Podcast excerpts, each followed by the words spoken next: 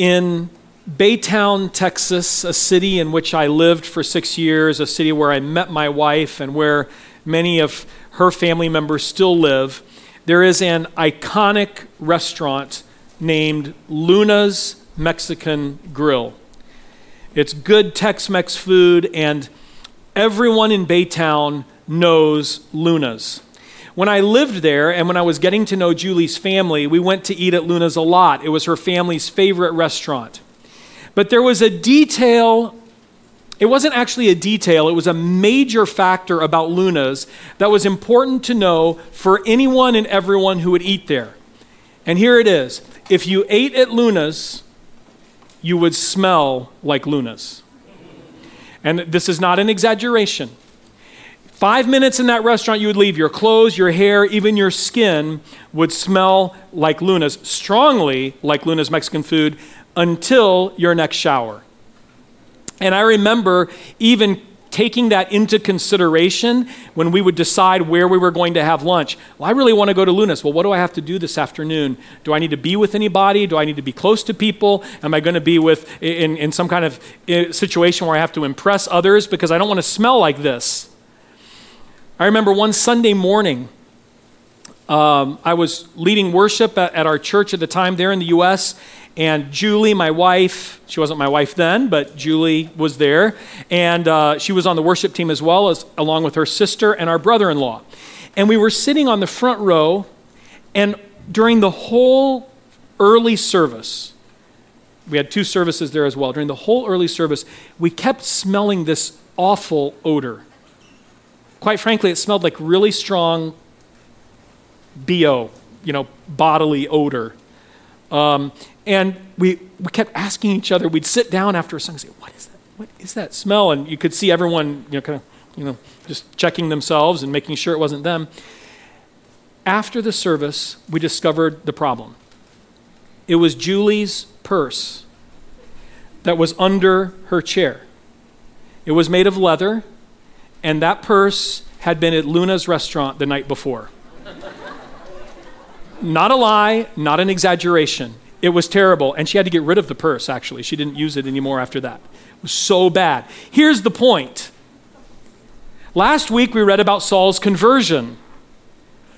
Now you're like, where is he going with this? How in the world is he going to tie this in? We noted five aspects of a true conversion. This week we're going to continue in the same theme, but from a different angle. We're going to look at the immediate aftermath of this conversion experience that Saul had. And specifically, I want to draw our attention to three effects, three inevitable results of a true conversion to Jesus. So remember Luna's Mexican restaurant. If you went there, that's the cause. You would smell like it. That's the effect, the inevitable effect. If a person is converted to Christ, that's the cause there will be inevitable results. That's the effects. And we want to look at three of those effects that we see reflected in Saul's experience of conversion. I'll be reading our next passage in our ongoing study of the book of Acts, beginning with the second half, the second part of verse 13 of Acts 9. I'm sorry, not verse 13, verse, see, this is where my eyes are, verse 19. Saul spent several days with the disciples in Damascus. Damascus. Let's take a moment and review our context. Saul was traveling from Jerusalem to Damascus in order to persecute Christians. He wanted to find all the people in Damascus, all the Jews in Damascus that were followers of the way, and he wanted to throw them in prison. On that road, the blinding white light and presence of Jesus encounters Saul, confronts him, and Saul is blinded physically, but he is also convicted of the truth of the gospel. He's led into Damascus. He spends three days blind in Damascus praying and fasting. And eventually, God sends Ananias to him. And Ananias lays his hands on Paul, prays for him. I'm sorry, lays his hands on Saul, prays for him. And Saul's physical eyes are opened, as are his spiritual eyes. And he is baptized, he receives the Holy Spirit, and he becomes a Christian, a believer in Jesus. That's our context. So we're still in Damascus and picking up the story. At once, he began to preach in the synagogues that Jesus is the Son of God. All those who heard him were astonished and asked, Isn't he the man who raised havoc in Jerusalem among those who call on this name? And hasn't he come here to take them as prisoners to the chief priests? Yet Saul grew more and more powerful and baffled the Jews living in Damascus by proving that Jesus is the Messiah. After many days had gone by, there was a conspiracy among the Jews to kill him. But Saul learned of their plan. Day and night they kept close watch on the city gates in order to kill him. But his followers took him by night and lowered him in a basket through an opening in the wall. When he came to Jerusalem, he tried to join the disciples, but they were all afraid of him, not believing that he really was a disciple. But Barnabas took him and brought him to the apostles. He told them how Saul on his journey had seen the Lord and that the Lord had spoken to him, and how in Damascus he had preached fearlessly in the name of Jesus. So Saul stayed with them and moved about freely in Jerusalem, speaking boldly in the name of the Lord. He talked and debated with the Hellenistic Jews, but they tried to kill him. When the believers learned of this, they took him down to Caesarea and sent him off to Tarsus. Brothers and sisters, the first effect of a true conversion is transformation. So we can state that positively by saying a true conversion results in transformation. Remember, Saul was the greatest persecutor of the church. He was absolutely committed to destroying it and wiping the memory of Jesus out of Jewish consciousness. And in the space of just a few short verses, he becomes the church's greatest advocate and champion. Before we go into this transformation any further, I want to give you a timeline, a brief timeline, of these first few years of Saul as a believer. Because the account here in Acts is compressed, it's contracted, and it doesn't go into all the details. Paul himself, in his letter to the Galatians in the first chapter, and also some in Second Corinthians, fills in some of those gaps. What happens? Paul I'm sorry, Saul is converted, and he remains in Damascus, the text says, for many days. Then he has to escape. He's lowered by the, from the window or from the opening in the wall in a basket, and he goes into Arabia. And he spends about three years in Arabia. And Paul himself, because he's Paul by that time, writes that in Arabia, Jesus appears to him. So, in a very real sense, Paul is discipled directly and personally by Christ himself, which is another reason that Paul is called an apostle. The other 12 were also called apostles. Why? Because they had lived with and walked with Jesus. So, Paul describes himself as an apostle, though not a naturally born one. He was an apostle. He didn't walk with Jesus while he was on the earth, but he received his calling and his apostleship directly and personally through revelation from Christ himself. Well, Paul is not liked by people in Arabia either, so he has to leave Arabia and he comes back to Damascus. And then in Damascus, he's persecuted again, and then he leaves Damascus and goes to Jerusalem. So, in this account that we read here in Acts, it's compressed, and we don't have that piece of his trip to Arabia. So, the, the time in Damascus that's described here takes place on both sides of that trip into the Arabian wilderness. All right, how do we see transformation in Saul? He spends several days in Damascus, and it says at once he begins to preach. Right away. So, in the course of three days, he, is, he changes from the greatest persecutor of the church to a church's proponent, the champion of the church. Secondly, he preaches specifically that Jesus is the Son of God. So far in Acts, the emphasis has been on Jesus as Messiah, not directly on Jesus as the Son of God. Paul's preaching in Damascus, in some ways, is a turning point. It's not that anyone was denying that Jesus was the Son of God earlier, it's that was not the focal point of the preaching because they were preaching primarily to a Jewish audience who had a belief in the Messiah. But now we have a brand new believer, brand new, who has grasped the impact of the fact that Jesus is the Son of God, and that particularly for Gentile audiences who have no concept of a Messiah, the emphasis needs to be on the deity of Jesus. And it's remarkable, again, that this is coming through Saul. Beyond that, Saul then is persecuted, right? And he has to leave, so he ends up in Jerusalem. When he gets in Jerusalem, the text says that he speaks boldly in Jesus' name, and there he's teaching again that Jesus is the Messiah. And he debates with the Hellenistic Jews, the Jews who had embraced Greek culture and Greek philosophy. It's, it's kind of interesting that he debates with them, and clearly he wins the debate. Why? Because then they try to kill him. So I guess they decide well, if we can't debate with this guy, if he's smarter than we are, we can always kill him and take care of him that way. This is a truly radical transformation. I would argue that Saul's conversion and his subsequent change is an argument, a strong argument in and of itself for the, for the truth of the gospel. What else could explain this kind of change?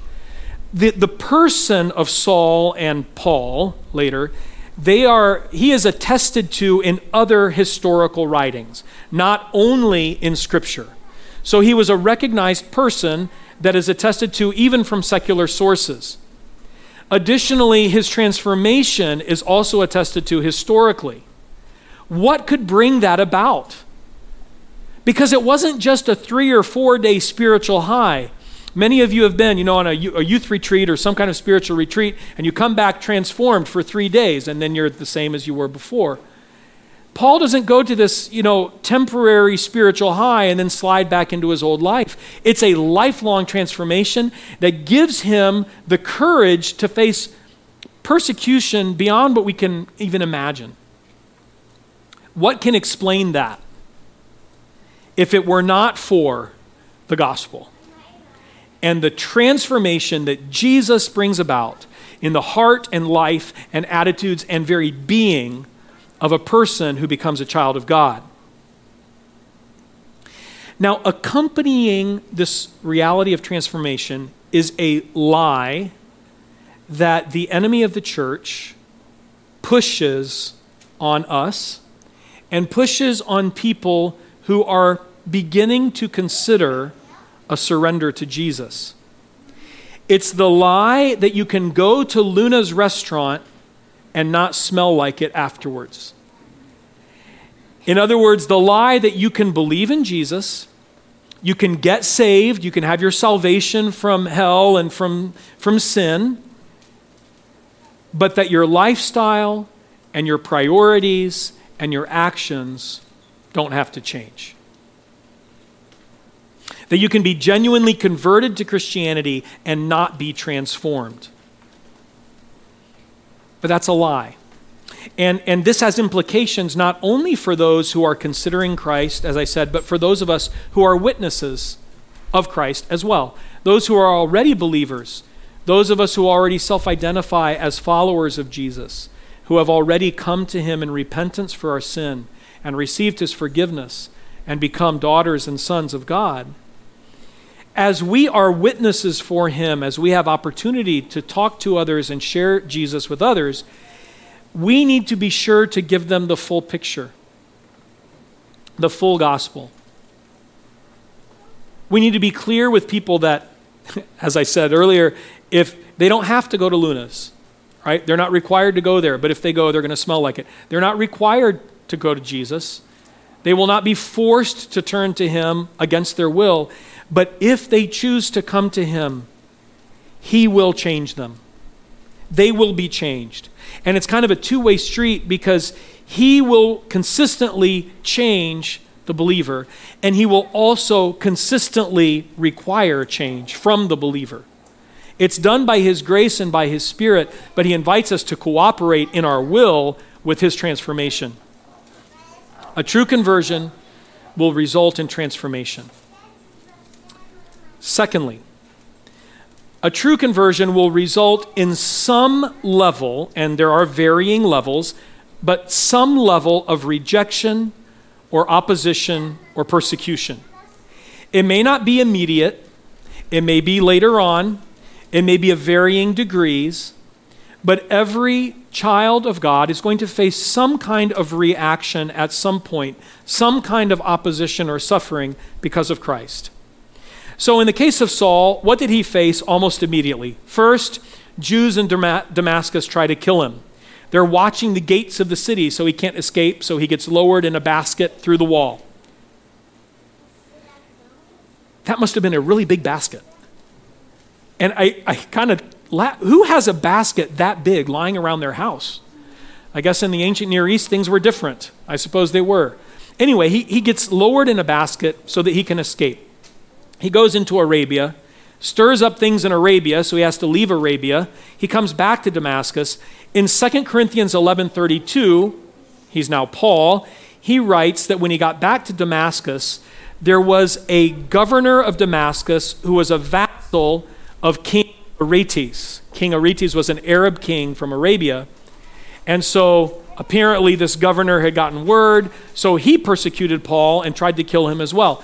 I don't know, Paul may be one of the few people in history that has had both the Jews and the Arabs after him at the same time.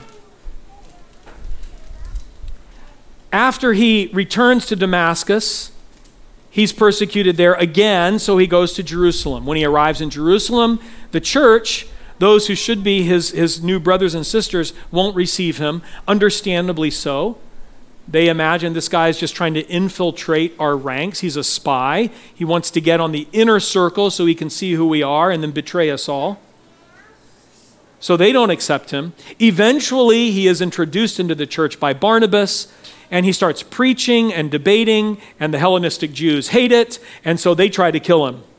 And then the church smuggles him out of Jerusalem and sends him to his hometown of Tarsus, where he's going to be for a few years until we meet him again there later in the book of Acts. Now,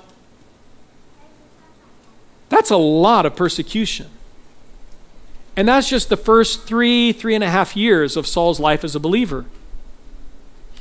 Remember what Jesus said to Ananias about Saul? I will show him how much he must suffer because of me. And as I said, that's just the beginning. You read the rest of Acts and, and read Paul's epistles, you know there's beatings, there's whippings, there's imprisonment, there's shipwrecks, there's public humiliation, there are false trials, there are assassination attempts, there's beating until they thought he was dead, there's stoning. I mean, all this goes on in Paul's life. Talk about persecution and suffering. So I imagine most of us read those words, I will show him how much he must suffer because of me, and we think, I'm not Saul. This is a very specific statement that God made to Saul and about Saul. And that's true.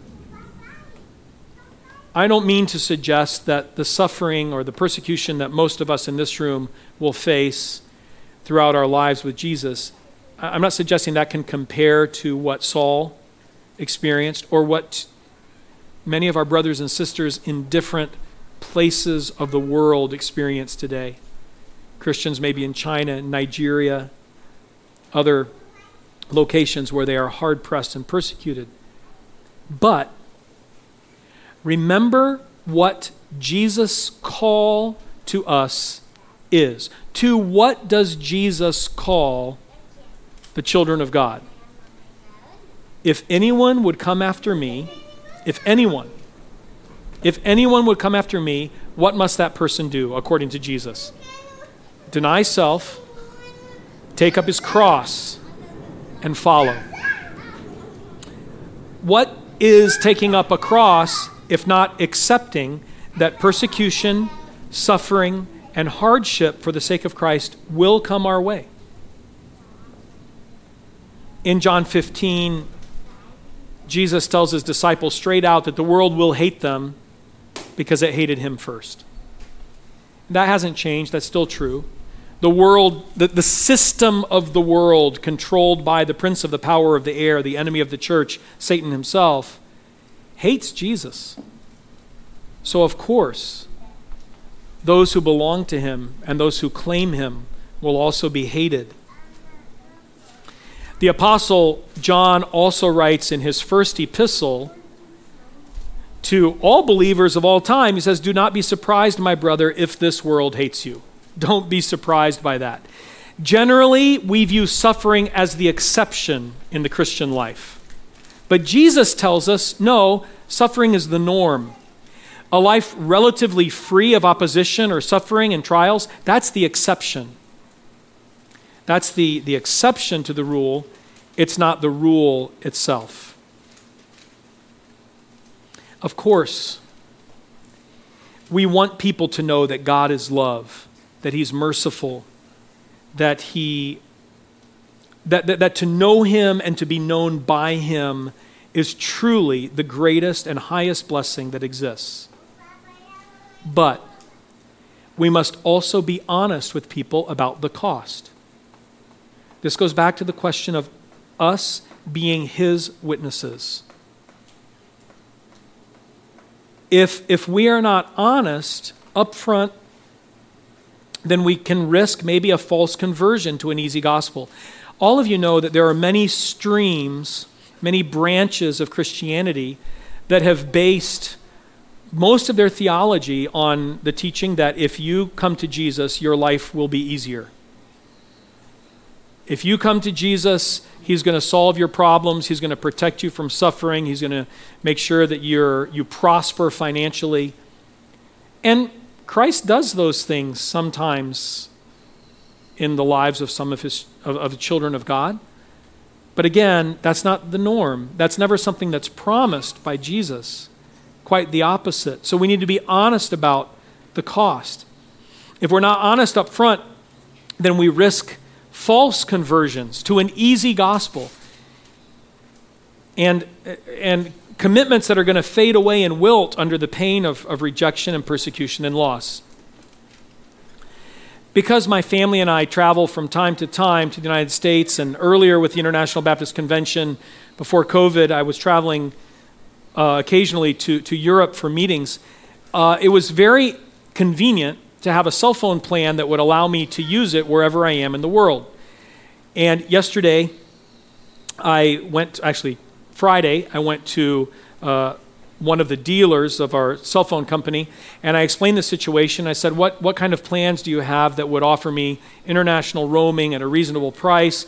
For me and my family would be ideal. Um, but you know what do you have and he started telling me about this plan he said look it's up for up to 14 lines and you can use them unlimited worldwide, anywhere you go. And I'm like, this is incredible. I could even give some lines to my friends, you know, and say, hey, you guys who travel a lot, you can use this too. And you guys know where this is going, right? And then after telling me all these incredible benefits, he shows me the, the price. Thanks. Mm-hmm. thanks. but no thanks. We need the whole story, right? You hear all the, the benefits, and they're wonderful, but we have to make sure that the whole picture is given.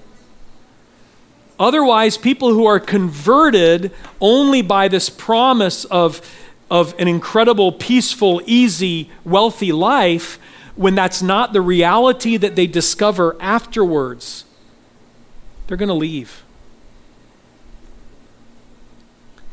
A true conversion will result in some level, at some point, of opposition and rejection or persecution. Which brings us to our third and final effect.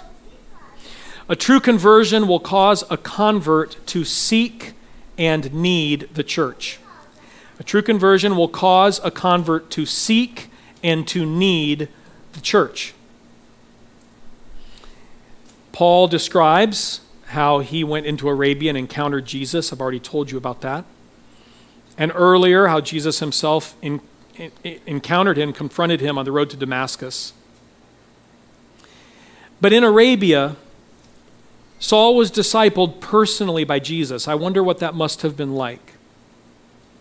I don't think any of us have experienced that as far as I know. A face to face ministration from Christ.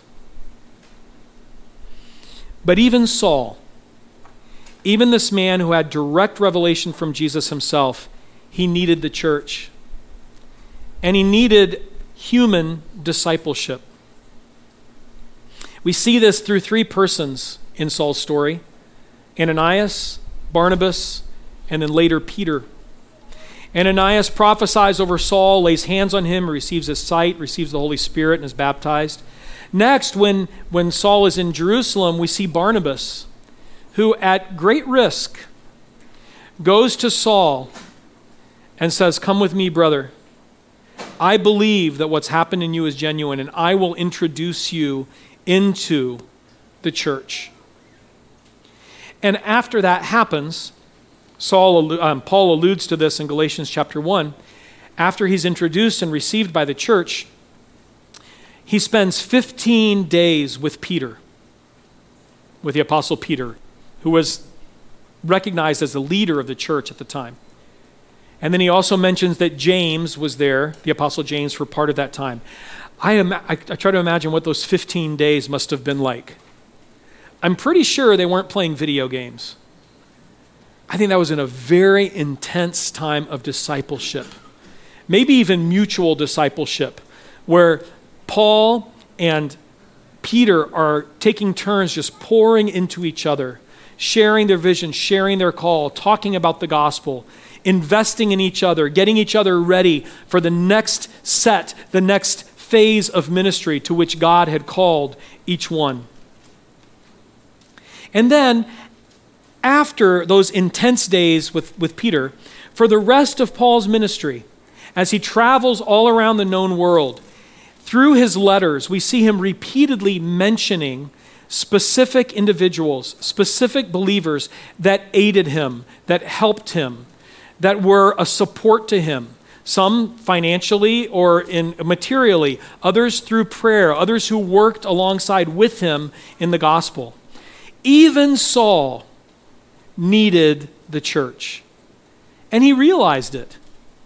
When he came back to Jerusalem, where was the first place he tried to go? To the church. A true conversion, in a true conversion, the convert will realize, will seek and will need the church. Now, again, this is a call to those of us who are already believers.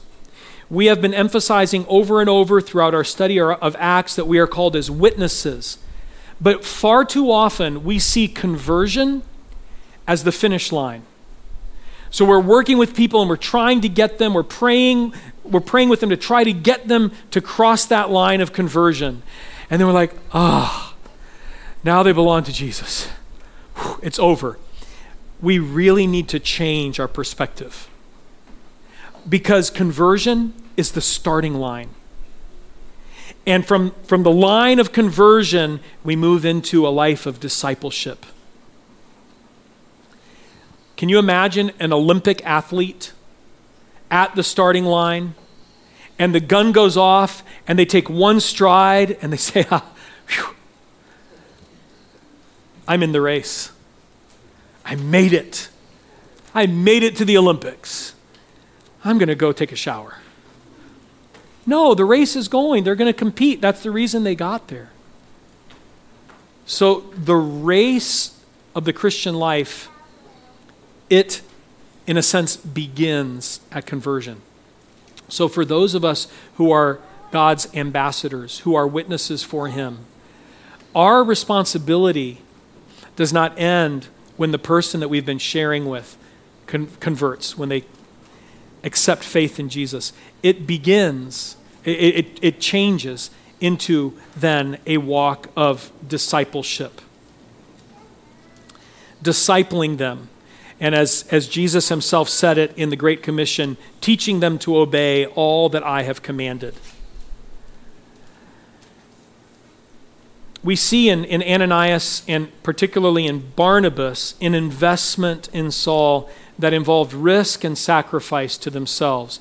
And if we follow Christ's call to disciple others, it's going to require sacrifice from us as well sacrifice of priority, of time, sometimes a level of risk as well. But if those who are truly converted are going to seek and need the church, then those already in the church need to be attuned to opportunities to receive those, those who are less mature than ourselves, and disciple them into the image of Christ. Remember, we're making disciples of Jesus, we're not making disciples of ourselves. And then in the economy of God, the vision is that we disciple disciplees who will then disciple others, who will then disciple others, who will then disciple others. We call that multiplication, multiplying discipleship. This is an integral part of our vision as a church. Calvary International Church, the vision of Calvary International Church is to be a vibrant family glorifying God through multiplying, discipling, equipping, and sending. Multiplying disciples. There's a role for everyone in this church to act in a disciple making way. Given that, I have uh, something I, I just briefly want to share with you. It's an overview. The specific job description will be coming later. But as the deacons, with input from a lot of you, have narrowed down what we understand that a new staff member's focus would be here at Calvary a pastor for youth and discipleship. Um, there are other things that could come under that umbrella, but we understand that those are right now the two most urgent ministries of the church that need to be addressed. Um, to have someone that is focused on ministering and shepherding and pastoring our youth, and someone who is leading a vision for discipleship pathway and multiplication within the church.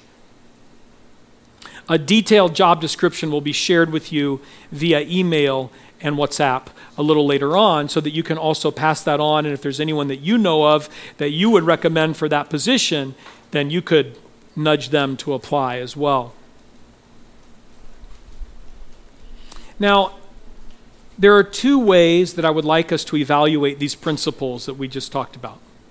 The first is by examining our own lives and asking ourselves if we see these signs in us. Since we first professed faith in Jesus, as I look back over the history of my life, do I see transformation? Has there been change?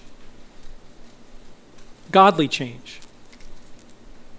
I'm not suggesting that it needs to be as dramatic or as immediate as Saul's, but it does need to be present. Because we cannot be converted into Christ and not change, it's inevitable. And I also want to be clear that, that this is a, a transformation into the image of God. So, can we trace ways that we are maturing, ways that we're becoming more like Jesus in our attitudes, in our actions, in our righteousness, in our holiness, and in our joy? One more thing here, let me address. This doesn't mean that you may not have a specific area of challenge or weakness that you just can't seem to get past. Now, let me explain what I mean by that. I'm not talking about necessarily that you, you, you continually sin, but I'm talking about a, a temptation that you would love to leave behind, but it just seems like that temptation just keeps raising itself up in your life. If that describes you, then take heart because you're like Paul. It's not in this text, but most of you know Paul writes about this thorn in his flesh. The context of that thorn, he says that he had received such great revelations directly from Jesus. And directly because of that, he said, Because I received such great revelations from Jesus, there was given me a thorn in my flesh, a messenger from Satan to torment me, to keep me from becoming conceited. I mean, you can imagine someone who gets to talk face to face with Jesus why that could lead to a certain amount of spiritual arrogance or conceited or conceit. And Paul says, because of that, this messenger from Satan, a thorn in my flesh, was allowed to torment me. And I prayed three times, begging God to take it away. And God said, No. But my grace is sufficient for you, for my power is made perfect in weakness.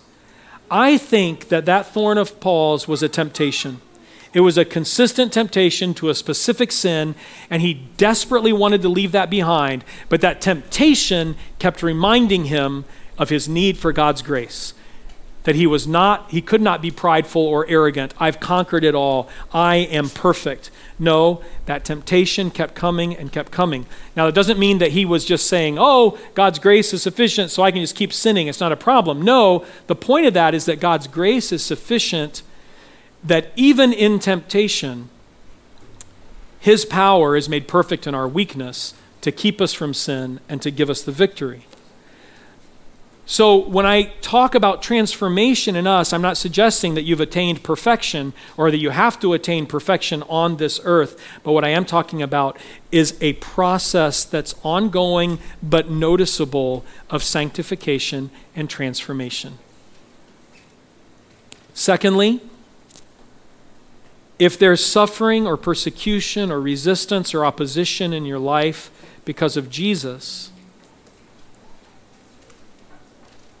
be reminded and encouraged that it's not punishment from God. It might be discipline, but it also might be a result of the fact that you love Him and the world hates Him and the forces of evil hate Him. And finally, do we seek out and value the church? Do we? Have we sought to be discipled? To have a more mature brother or sister in Christ walk with us and guide us? Um, last year, we had a, many of you participated in a, a one day, one afternoon, really intensive discipleship training course, reproducible disciple making. I don't know if you remember that with. Um, with uh, Dr. Daryl Evans, who is visiting one of the, the leaders of the church multiplication strategy of the IBC, the International Baptist Convention. I know that some of you are continuing to use that method. And please understand me, that is a method. It is not the only method for discipleship. Some of you are using that in triads and you are discipling others. Here's my request. If you're doing that, would you just let me know? And I, am drawing Roberto into this, um, that tall, handsome, masked man at the back um, because he's often in the foyer and he's there as people come and go. So if you are actively participating in discipling someone, would you let us know, one of the two of us know, so that we can begin to celebrate those things as a church? The second thing is, the second question is, do you want to be discipled? And you've never had that kind of consistent, ongoing relationship of discipleship with someone, then likewise, please let Roberto or myself know. Now, I want us to move to the second way to evaluate these principles, and that's in the light of witness. So, the first was in light of our own personal lives. Now, this is in the light of us as witnesses. And I've already touched on this through this text. It won't take long to do that now. But the first question is when, I, when I'm sharing the gospel, am I giving people the full picture? Am I giving them the full picture of transformation? And am I also giving them the full picture of resistance? and opposition, the cost. So, are we upfront about the cost as well as the benefit? And then, third, finally, are you willing to be a disciple maker? Are you willing to invest in other newer, younger believers sacrificially with your time, with your experience, and with your relationship with Christ? So, again, here's a practical opportunity. If you're willing to be a disciple maker, also give your name either to Roberto or to myself after the service. Now, I know that some of you might say, well, I'm not old enough yet to be a disciple maker. Well, Scripture doesn't really give us a, an age. Uh, and I think that this is a call to everyone because there will always be people more mature than you spiritually and less mature than you are spiritually. And so Maybe God is nudging you and saying, you know what? You haven't achieved perfection, but there are others that have walked with Jesus for less time than you have, and you have something to share with them. And as I've said before, discipleship isn't about making a disciple of yourself, It's about making disciples of Jesus.